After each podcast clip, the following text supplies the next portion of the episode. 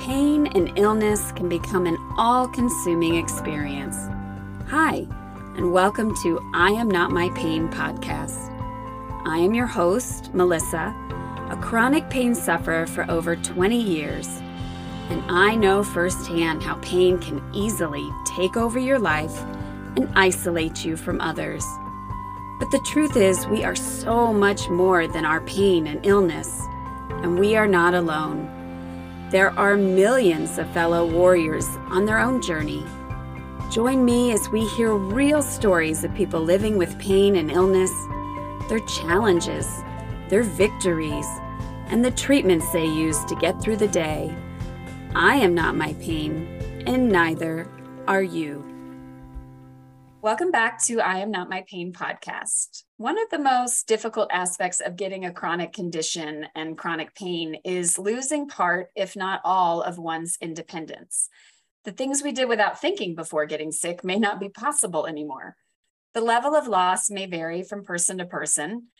For some, they may not be able to enjoy some of their favorite activities. And for others, they may lose the ability to work or go to school or even to care for themselves.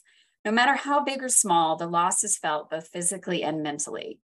My incredible guest and warrior for today, Carolanne Monteleone, understands this all too well. Carolanne was a bright eyed 21 year old woman when chronic illness struck her life. Having to move back home with her parents, she began the onslaught of ER visits, doctor's appointments, managing her pain, symptoms, medications, and even a feeding tube. At one point, she depended fully on her parents for her most basic needs. Carolanne was eventually diagnosed with gastroparesis, dysautonomia, polycystic ovary syndrome, bile reflux, TMJ, chronic fatigue syndrome, anxiety, hypothyroidism, body dysmorphia, depression, and she is suspected of having EDS. During an upswing in her health, Carolanne was able to finish school, getting her BA in political science, but sadly her health declined and she eventually applied for disability. Throughout her health journey, Carolanne was forced to give up pieces of her independence and had to learn how to rely on others more and more, which in turn affected her mental health. Always an independent thinker, Carolanne uses her writing and voice to be an outspoken chronic illness advocate, disability advocate, animal activist, and humanitarian. She has written articles for Greed Media, The Mighty, GPACT blog, The Future is Accessible, and a guest post on Positively Rachel. Although she has taken a quick break, she also runs her own Etsy shop called Crafting for a Cure Co. or company, which makes handmade feeding tube accessories. Carolanne, it's a pleasure to have you on the show today, and I'm so honored to be discussing this topic with you. Thank you so much for having me. I'm very excited to have a conversation with you today. Yeah, thank you for coming on. Could you please share a little bit more of your story, emphasizing all the ways you might have lost independence throughout your journey? Sure. I got sick overnight, so it was it wasn't even a gradual process. I went to bed one night um, thinking I had the stomach bug, and I, I woke up and I was know, forever chronically ill. My life was changed forever. And from that moment on, my independence was taken from me. And it was taken from me in a big way. I had to immediately move home with my parents. I had to rely on them for a lot of things. As I got more sick, I had to rely more heavily on my parents mostly my mom giving me a lot of physical care. And then eventually that care transferred to my partner now, who takes care of my physical needs sometimes when I need the extra help as well. Yeah, yeah, that's it's a lot. And you did have a feeding tube, right? So you had to get that I mean, changed and your mom had to do that for a little while, I'm sure. So I got a feeding tube in 2014. My parents did basically all the care for that for a few months because I was too weak to even do anything on my own. So my parents would wake up in intervals of like every four hours to give me medicine, to flush my tube. This was before the pump that does the feed and flush was out. So mm-hmm. unfortunately, I had to do a lot of it manually. And then eventually, I was able to start caring for my feeding tube on my own. I was able to eventually get it removed um, at the end of 2014. Unfortunately, I had to have a feeding tube placed again in 2017, and I still currently do have a feeding tube. And I, I take care of that on my own now. I also have a PICC line, which I do the care for, and I'm on TPN currently. Wow. Yeah, that that is a lot. I, I empathize with your story in the sense of I was 18 when my pain hit and I had to move home from college and stay with my parents and have the surgeries. And especially at that age, you see all your friends moving on. And it's always so difficult because I had to rely on them for car rides to doctor's appointments and to keep up with my medications and other things, which of course eventually I handled. But to have it so young, you know, you just, you still rely so much on your parents because they're your caregivers still. But I remember feeling that loss of independence and it's, it's, it's really hard. You know, how did it affect your mental health and what kind of emotions were you experiencing during all this process? it took a great toll on my mental health.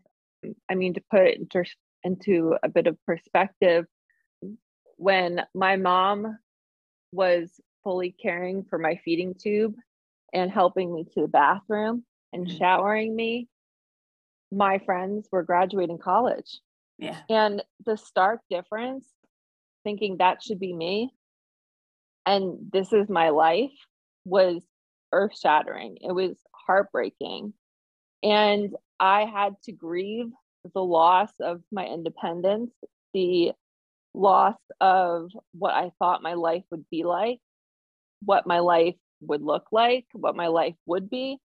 And I went to therapy, started out twice a week, and then eventually once a week, mm-hmm. and then every other week.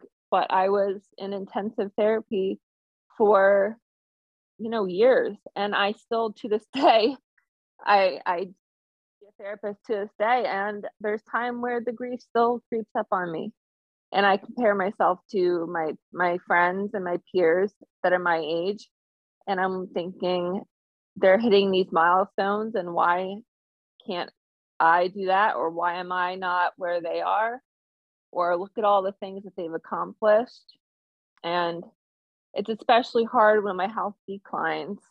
It feels like I take another step backwards. I lose more independence. And it takes another big hit on my mental health. My mental health always gets impacted when my physical health declines further because it's it's very hard to to lose that independence and know that you were once so capable but that's not your body anymore. You're not you're not physically capable anymore. Yeah it's a hard adjustment to make. And it's it is like a, it is a death because you are grieving the life you thought you were going to have and you're accepting the life you currently have and then of course you kind of get somewhere with that and then something else hits your health or your life and it jumbles it all up again and you got to do it all over again. And i think everyone goes through processes like that in their life where you know they've had different things but i think when you're chronically ill it's even harder. You want to be independent it's not like we don't want to be but you physically cannot and that is something that is hard to accept so, how do you? I mean, obviously, therapy is huge and so critical to so many of us who are sick, but how do you address your mental health in challenging times? And especially when it comes to the matter of your independence? Well, you know, there aren't really many tools besides mm-hmm. letting yourself breathe.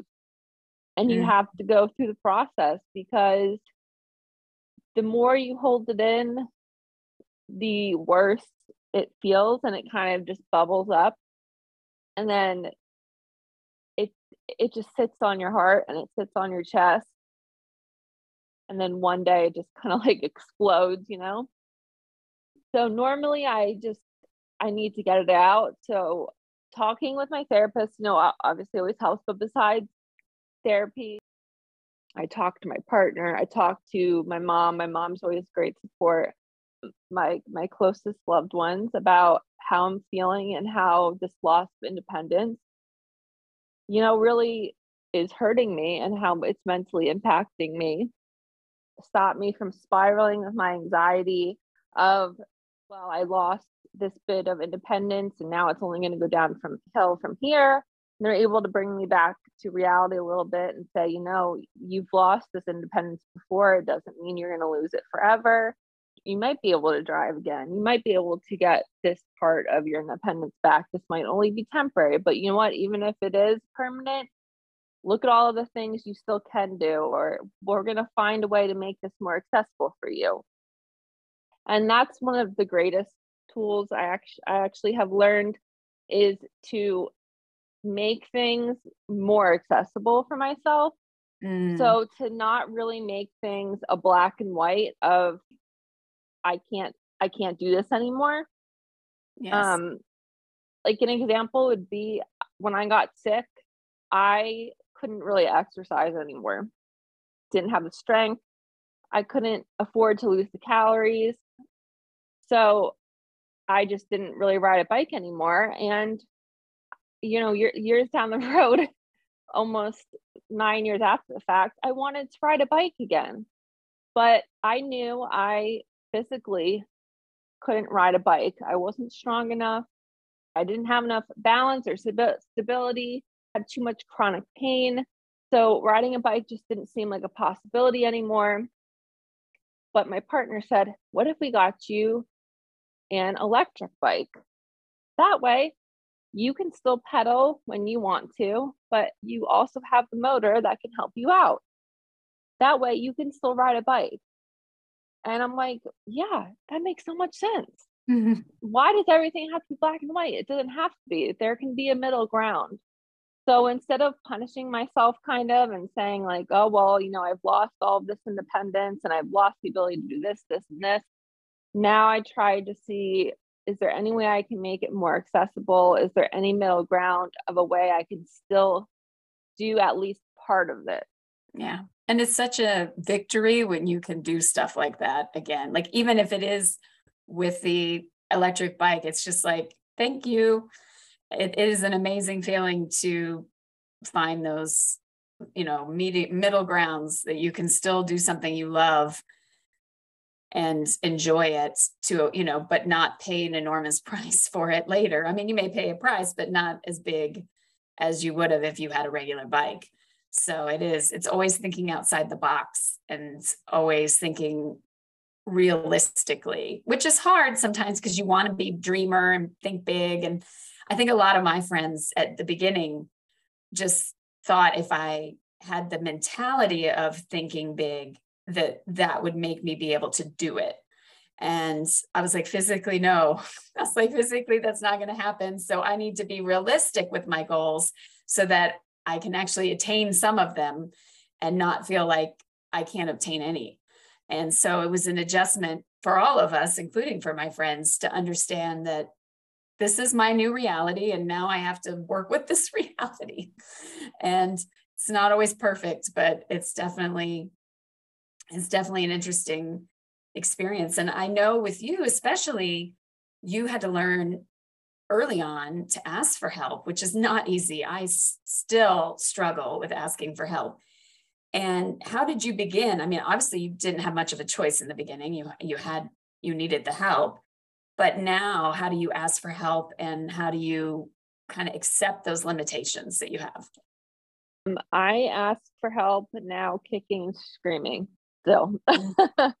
I still have not learned to ask for help mm-hmm. when I need it because for me, I still want to hold on to every single ounce of independence that I can.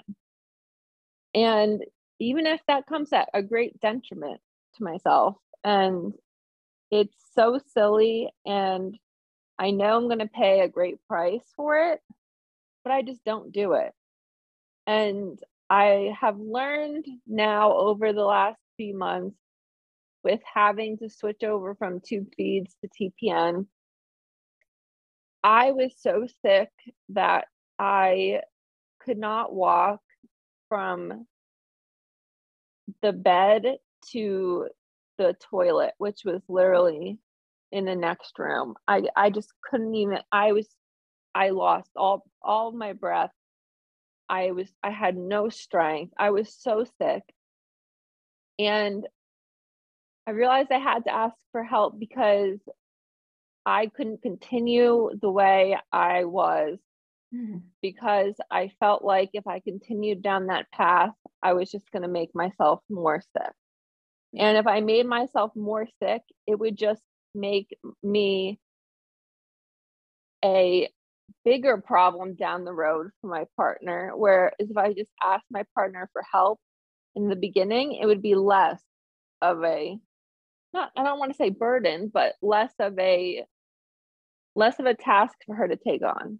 Mm-hmm. So I would ask, "Hey, can you help me shower? I don't have the strength to do it." And she would help me shower. Mm. Hey, can you help me by driving me to the pharmacy or driving me to a doctor's appointment? I don't feel safe behind the wheel and she would drive me to everywhere I would have to go.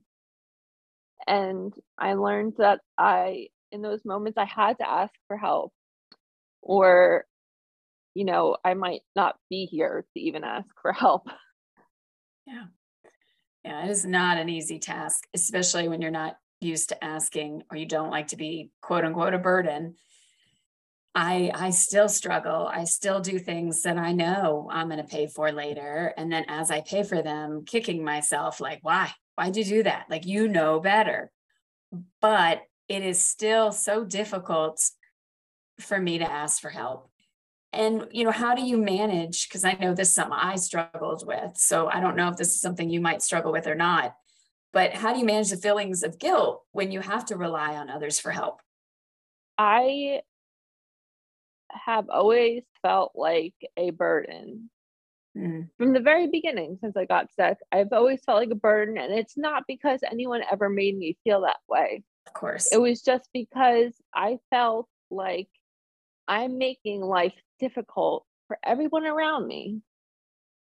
And their life would be so much more simple and so much easier without having to do all of these things for me. I mean, I saw my parents exhausted Right. You know, they, I would hear them up late trying to figure out finances, figuring out how to pay for all these medical bills. I saw my brother get put to the wayside because my parents had to focus all their energy on me. Yeah. My my my partner put her herself and taking care of herself on the back burner for such a long time because she focused her energy on me. And the only reason that I don't feel like a burden anymore is because I've realized that these people love me and mm. they choose to do these things for me. Yeah. If they didn't want to do these things for me, they wouldn't. They wouldn't be in my life. Mm. Because not all chronically ill and disabled people are lucky enough to have parents who care for them. So true. And not all chronically ill people or disabled people are lucky enough to have a partner who are who's willing to also be a, a part-time caregiver. So I realized that these people aren't doing it because they feel like they're obligated and they have to. They're doing it because they love me very deeply. And I thought if the shoe was on the other foot and I was the healthy one and they were in my shoes, I would do it in a heartbeat. Mm-hmm. I would take care of them and I would not think that they were a burden. So why do I think that I'm a burden? I know. So I have to remind myself of that. But it's hard. But it's hard when you when you feel like that. It's hard to talk yourself out of. Right. Well, when you see the strain that it has. I mean, my parents took care of me through three surgeries, you know, nursed me back and took me to a lot of doctor's appointments, took time off work. It's it was a struggle and I saw that for them and it broke my heart because I didn't want to be this way. I didn't want to do this to them. And it was so hard because I did feel like a burden. And then you go through those things where it's like, I'm better off if I'm not here because uh, they'll be better off without my stress. And that's not true. And of course, they would say, you know, anytime I'd get to that place, they'd say, absolutely not. We'd be devastated without you. Like, we want to help you. We love you. But it's that um, that burden feeling that is so hard to to break. But you do, you have to remind yourself constantly that if the roles were reversed, you would be there for them in a heartbeat.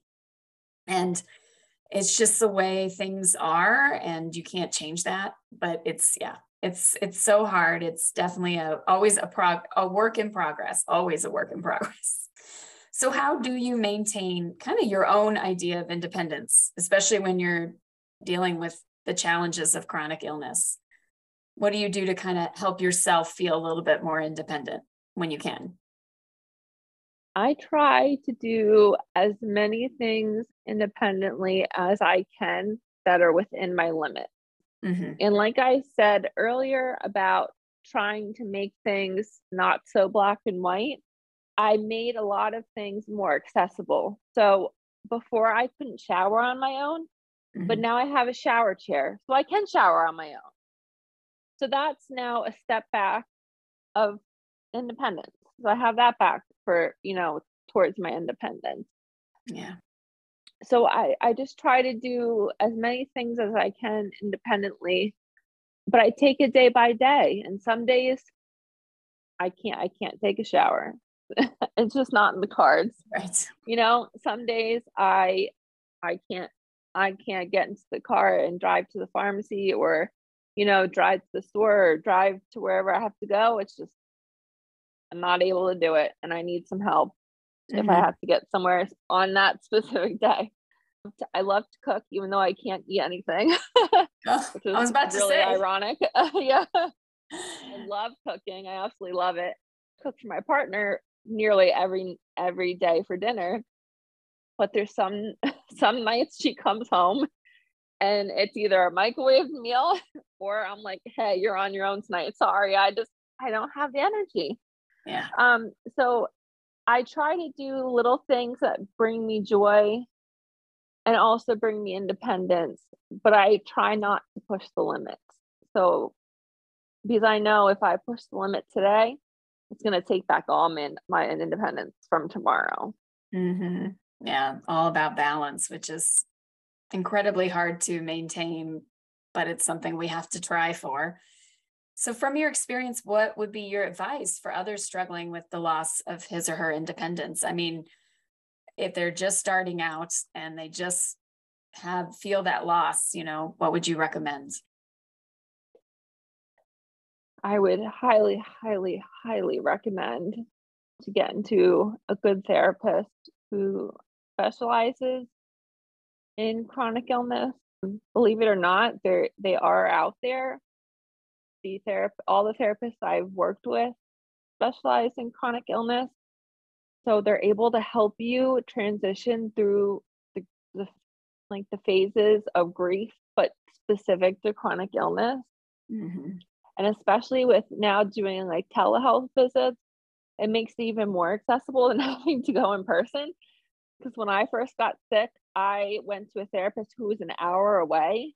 So oh. my dad would drive me an hour to and then an hour back twice a week to my therapist's office and boy that was a, like a trek but um, so i would suggest finding a, a great therapist who you connect with and understands chronic illness because that's going to be vital. I would suggest finding a support group whether that be on facebook tiktok. Doesn't have to be social social media you can even find support groups, you know, like in person, but finding other people to connect with that have gone through similar things as you are going through or will be going through so you know you're not alone and it makes it a lot easier to go through life with other people who are going through the same thing because you don't feel so isolated in a world where it's made for able bodied people. Hmm. So true. And I know you have a wonderful girlfriend, which is incredible, that has kind of taken the role as your caretaker. How did you meet her and how are you able to make the relationship work? Because I know I'm curious because I'm considering dating, which is scary as all get out for me because I have not dated since high school before I got sick. And I'm debating, but it's it's scary. But so how did you meet her? I met her online um, on a site called Tumblr. I don't know if anybody even uses that anymore today. Probably not. Everyone's um, on to the next thing. really cool like blogging site back in the day. So this is like 2013. And it was only a few months after I got sick. So it was very like soon after I became sick. I hadn't even gotten my feeding tube yet.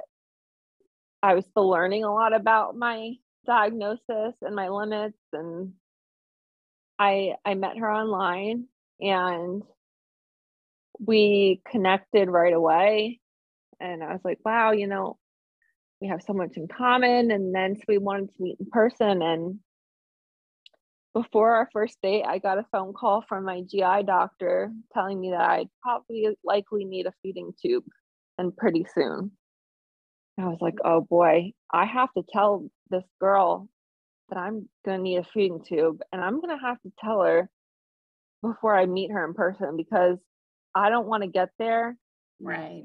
And really like her and then her be scared off by the feeding tube. So I I called her in tears and I said, I'm I'm gonna need a feeding tube. Like I I totally understand if you don't want to like go out on a date anymore. And she's like, no, that doesn't change my mind. And I was shocked. I was like, okay, okay. And so we went out on our first date, and she has bent over backwards and got, gone above and beyond for me in every aspect ever since. Like she has been the best support system um, I just did not think it was going to be possible to have an able bodied partner. She does have migraines, like chronic migraines. So she gets it, oh, you know, to some extent, but she works full time.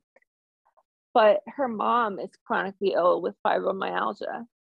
And I think that has a lot to do with how she is able to see things it takes a very special person, I think, to be able to be with someone that has a lot of chronic health issues because it is so different.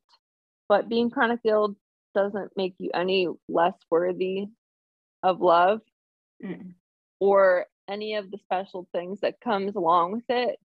You just have to find the right person. And unfortunately, yeah, there's I got really lucky and found it on like my second try. Incredible. But people have to go through like a lot of horrible people before they find, you know, someone wonderful. Yes, yes. You hear a lot of interesting stories. So I'm kind of like, oh, do I dare? But um, we'll see. but I am. I'm so glad you found someone, you know, like her that is just incredible. And I know it's not easy, especially when one person may be chronically ill compared to the other. And and that honestly, I wanted to bring up, you know, that has to make the marriage penalty for you all the more frustrating. And to my listeners who are unaware of what this means, can you explain what the marriage penalty is? So, the marriage penalty, in a short explanation, is when a disabled person who relies on government assistance like SSDI, SSI, Medicare, and Medicaid marries someone who uh, full time normally And the government then counts their new spouse's income as the disabled uh, spouse's income. And mm-hmm. then it disqualifies them from receiving the disability income and the health insurance. So a lot of disabled people rely heavily the Medicare and Medicaid to cover the astronomical medical medical bills that they rack up. And you know, SSDI and SSI are not even livable wages. So for most people, that's not even the biggest deal. It's more so that you get kicked off of your your medical insurance because there's no medical insurance that covers like Medicare and Medicaid do. Mm-hmm. So if I were to marry my partner, I would get kicked off of my disability income and Medicare and Medicaid, and we would lose everything. We would be, we would have to declare bankruptcy. We'd be in mountains of medical debt because my medical treatments, my TPN, my surgeries, everything each year are hundreds of thousands of dollars. Right. And luckily, Medicare and Medicaid covers most of that. Right. So that's the problem. That is really hard. And I know a lot of people, a lot, who are relying on government assistance that would love to get married to their significant other and they can't because they can't afford to lose their insurance and their benefits. And that's sad that you can't do the one thing that you'd like to do. That's just, it's sad. And I know that, you know, you write about it and you try to voice your opinion, and that's important. And I know that fighting it isn't going to be an easy task for sure.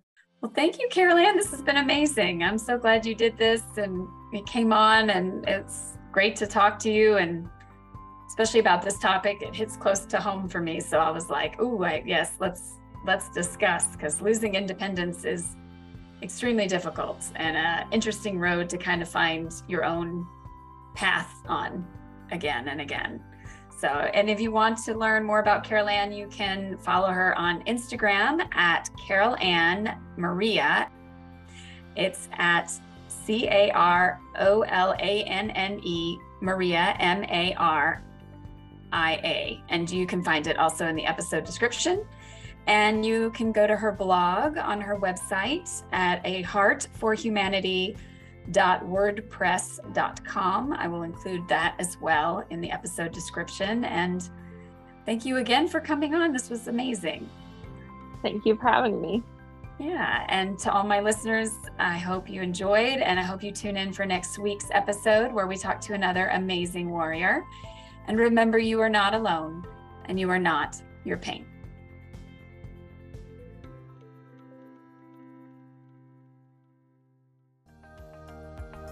Like the show?